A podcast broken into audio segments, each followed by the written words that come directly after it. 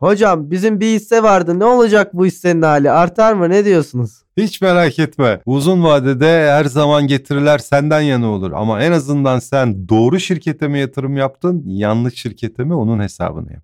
Merhaba sevgili dinleyiciler. Binomo Kest'in borsa bölümüne hoş geldiniz. Bugün bahsedeceğimiz konular borsa, hisse senedi, yatırım nasıl yapılır, borsa endeksi nedir, BIST 30, BIST 100 bir sürü kavramlar, aşağı yukarı çıkan grafikler yok efendim 70 bin olmuş 100 bin olmuş bunlar ne anlama geliyor? Bunlardan bahsedeceğiz. Tuncay Turşucu hocamla birlikteyiz. Hocam en basitinden başlayalım. Borsaya girmek istiyorum bir gencim. Küçük de olsa bir birikimim var. Yatırım hesabını nasıl açacağım? Hiç önemli değil. Bir tane aracı şirkete gideceksin. Ben hesap açmak istiyorum diyeceksin. Hatta artık gitmeye bile gerek yok. Şu anda aracı şirkette internet üzerinden veya uygulamaları bile var. Oralardan müracaat ediyorsun ve bir hesap açıyorsun. Ondan sonra açtırmış olduğun o hesaba da para yatırıyorsun. Borsada ise senedi alman için çok yüksek bir paraya ihtiyacın yok. Bak ben sana bir şey söyleyeyim. 4 liraya bile 2,5 liraya bile hisse var. Bir tane almak istesen. O kadar bile açabilirsin yani. Öyle bir alt alt limit falan yok. Cebimde 100 lira varsa girebiliyor muyum borsaya? Girebilirsin tabii. Ciddi misiniz? Tabii.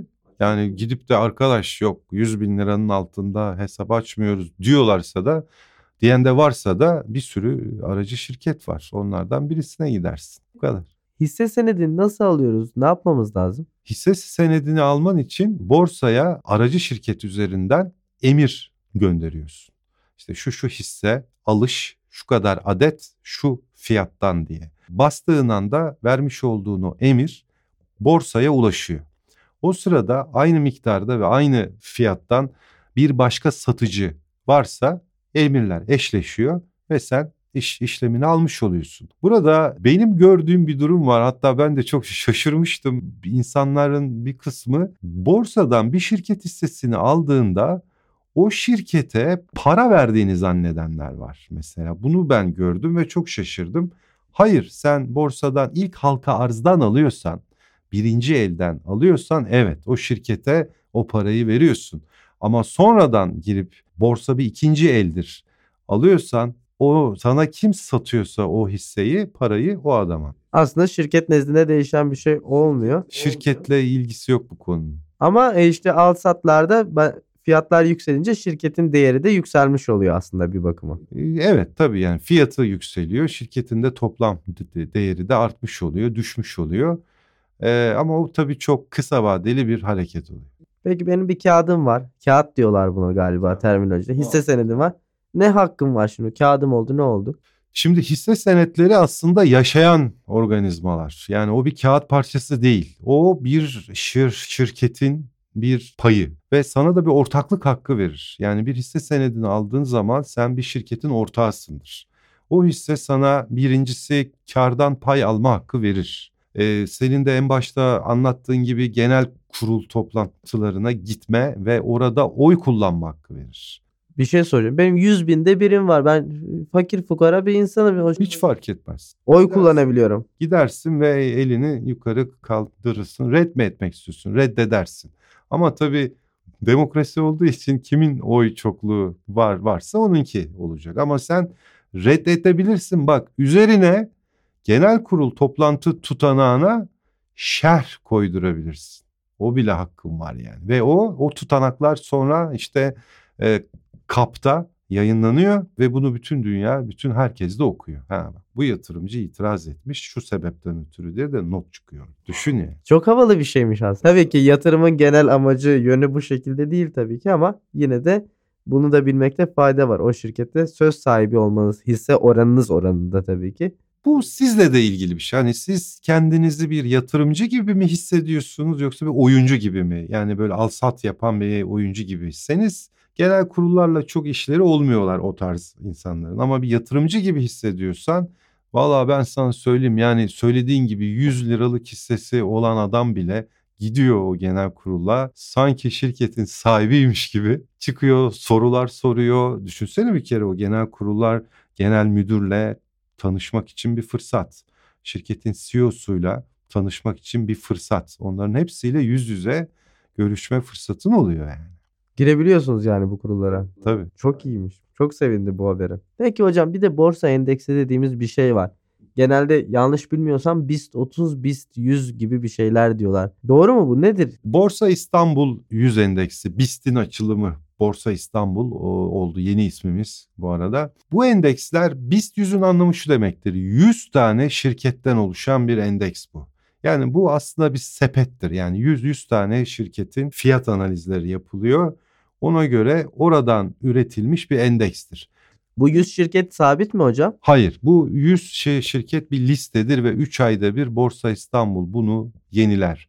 İşlem hacimleri, halka açıklık oranlarına göre hesap ettiği bir yöntem var. Buna göre bu liste sürekli 3 ayda bir yenilenir. BIST 30 için de bu böyledir. Ama sadece iki tane endeks yoktur. Yani aslında bir sürü endeks var. İl, il için bile var biliyor musun? BIST İstanbul endeksi var mesela. İstanbul'daki şirketlerden oluşan bir endeks. BIST Adana var mesela. Onun dışında sektörel endeksler var. BIST banka endeksi mesela. BIST sanayi endeksi var. BIST metal ana eşya var gibi gibi. Ama tabii gösterge olan şey BIST 100 endeksidir. Bu tıpkı Dow Jones endeksi gibidir. Yani Amerika'da da bir sürü endeks var aslında ama bizler sadece 3 3 yani 3 tane endeksini biliriz onların. Dow Jones, Nasdaq ve S&P 500 endeksi. Bunu da sormak istiyorum. Yani Türkiye'deki bir vatandaş, TC bir vatandaş Amerika'daki hisseye de yatırım yapabiliyor mu yoksa sadece Borsa İstanbul'da mısın? Yo yapabiliyorsunuz. Bugün pek pek çok aracı şirket size o fırsatı veriyor. Yani yurt dışından hisse senedi alma şeyini de veriyor, fırsatını da veriyor. Ya da türev ürünler, vadeli işlemlerde var. Ondan da sohbet ederiz. Türev ürünleri var onların. Yani CFD olarak da bizim ifade ettiğimiz ürünler. Oradan da yine yurt dışından hisse senedi alma ve satma şansına sahipsin. Peki şimdi bir hoca olarak değil kişisel bir soru sorayım bir yatırımcı olarak. Siz bu endekslere hiç yatırım yaptınız mı? Güveniyor musunuz? Aa, şöyle şimdi çok enteresan bir soru sordun. Çok ilginç bir soru bu. Yani hocanın dediğini yap yaptığını yapma derler gerçi ama oraya bağlamayacağım. Onunla bir ilgisi yok. Evet soruyorum yani borsa endeksi alınır mı? Gerçekten bir soru soruyorum. Borsa endeksi alınmaz. O çünkü bir hisse senedi değildir. O, o bir endekstir. O yüzden senin endekse ortak olma, endeks satın alma gibi bir şeyin yok. Spot piyasada en azından yok. Ama işte türev ürünlerde vadeli işlemler piyasaları sana borsa endeksinin yükselişinden de faydalanma imkanı da verir. Anladım. Yani ben BIST 30'dan bir hisse alıp onu otomatik olarak sistem paylaştırmıyor içindeki şeyleri. Ha hayır, hayır. Onun için yatırım fonları onun için değişik bir bölümde herhalde konuşacağız. Peki endeksi alamıyoruz. Endeks bizim için gösterge sanırsam. İçeride neler yapacağımız yani Türkiye borsaları nasıl gitti. İstanbul'a da nerede gelmiş borsa İstanbul'a? Niçin İstanbul olmuş? Merkezi İstanbul'da diye mi? Tabii bir kere borsamız İstanbul'da bizim. Ee, yeni bir karar verildi bundan birkaç sene önce. Es, eski ismi İMKB'ydi yani İstanbul Menkul Kıymetler Borsası'ydı. Sonradan onu artık yeni bir yüz, yeni bir çehre. Çünkü biliyorsun İstanbul Finans Merkezi diye de bir proje var. Bütün finans bir yerde top toplanacak. Orada yeni bir imaj olsun diye Borsa İstanbul yaptık şeyinin adını. Bu borsamızın ismini. Ulusal ismi bu.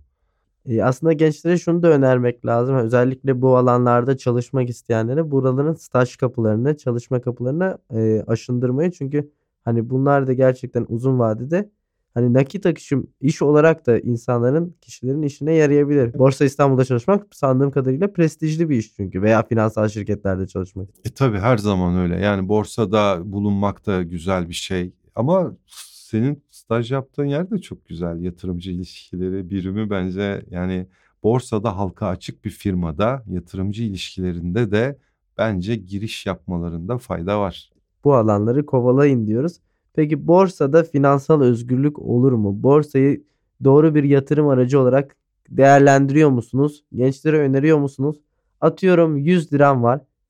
Ne kadar ayırmalıyım? Kişisel sorular soruyorum ben kusura bakmayın ama en azından öğrenmek için çünkü merak edilen bu.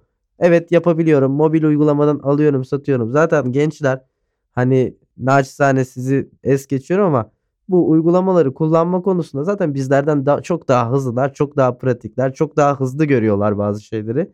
dijitalleşme sürecinde. Belki eski kafalar böyle arıyor, soruyor, yazıyor, ediyor falan. Onlar pıt pıt pıt işlemleri yapıyorlar ama ne ayırmalılar, neye dikkat etmeliler borsada işlem yaparken? E, tamamen öneriyorum bir kere. Yani borsada uzun vadeli yatırımlar çok önemli ama buradan her her bazen yanlış anlaşılıyor yani. Borsada yatırım yapmam için çok param olması lazım anlıyorlar. Öyle bir şey yok aslında. Yani evet çok parası olan da yatırım yapar ama parası olmayan için asıl çok çok çok güzel bir fırsat var. Gençlere öneriyorum ve her gittiğim yerde de anlattığım bir şey var. Kızım 14 yaşında ve doğduğu gün ona bir borsa hesabı açtım. Bu arada 18 yaşının altında bir hesap açmam mümkün. Vasi hesap olarak hem annenin hem de babanın imzasıyla bu işler olabiliyor. Kişisel bir soru sorduğum kişisel bir yanıt veriyorum. Ona hesap açtık ve her ay düzenli miktarda küçücük ama paralarla yani 100 TL'lerle 20 liralık aldığım ayım bile olmuştur yani onu söyleyeyim. Hisse senedi aldım her ay ama temettü ödeyen yani kar payı ödemeyi ilke haline getirmiş bir tane şirketti. Her ay küçük küçük aldım, aldım, aldım, aldım. 14 sene boyunca bunu sanki bir Alman böyle disiplinini gibi böyle hiç böyle vazgeçmedim. Otomatik işlemler yok Türkiye'de henüz. Yani benim banka hesabımdan al oraya para yatır gir bu işlemi yap koy keşke olsa ama yok. Ama ben bunu yeniden kendim elimle her ay manuel olarak yap. Bugün geldiğimiz noktada kızımın mesela okulu var, yıllık bir ücreti var ve o ve o ücreti şirketten aldığımız kar payıyla ödüyoruz. Ben cebimden para falan ödemiyorum. Bu bir yatırımdır ve bu seni finansal özgürlüğe götürecek olan bir şeydir. Bu arada tabii toplam portföyün büyüklüğünden de yani bahsetmiyorum. O başka. O portföy büyüdü. Şirket hisseleri bu 14 yılda büyüdü. Bak ben sana bir şey söyleyeyim. Borsada uzun vadede 75 kat son 10 yılda 80 kat, 30 kat, 25 kat gibi yükselişler yapan çok fazla var şirketimiz. Yani sözünü ettiğimiz rakamlar yani bunlar. Yani böyle yüzde 50'den, yüzde 100'den, yüzde 120'den falan bahsetmiyorum. Yüzde yedi binlerden, yüzde beş binlerden bahsediyorum. Ve bugün geldiğimiz nokta işte tamamen budur. Ben bunu kızım için yaptım ama gittiğim her yerde gençlere de söylüyorum. Kendinize bir borsa hesabı açın.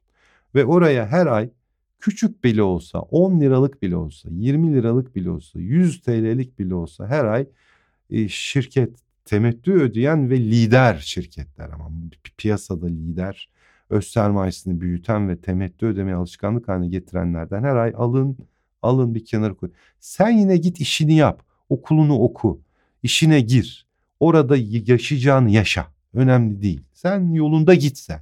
Ama öbür yanında da bunu da yap yine. Göreceksin 30 yaşınıza geldiğinizde diyorum onlara 30'lu yaşlarınıza geldiğinizde çok rahat edeceksiniz. Bir taraftan siz çalışın bir taraftan da yatırdığınız şirket sizin için çalışsın diyorsunuz anladığım kadarıyla. Kişisel tecrübenin üstünde çok da bir şey denmez. Çok teşekkür ediyorum Tuncay Turşucu hocama tekrardan. Hem bilgilerini hem deneyimlerini paylaştığı için bizimle. Diğer bölümde döviz ve tahvil piyasaları üstüne konuşalım diyorum. Tekrardan Binomo Kes dinleyicilerine teşekkürlerimizi sunuyoruz. Diğer bölümde görüşmek üzere efendim. Kendinize iyi bakın. Hoşçakalın.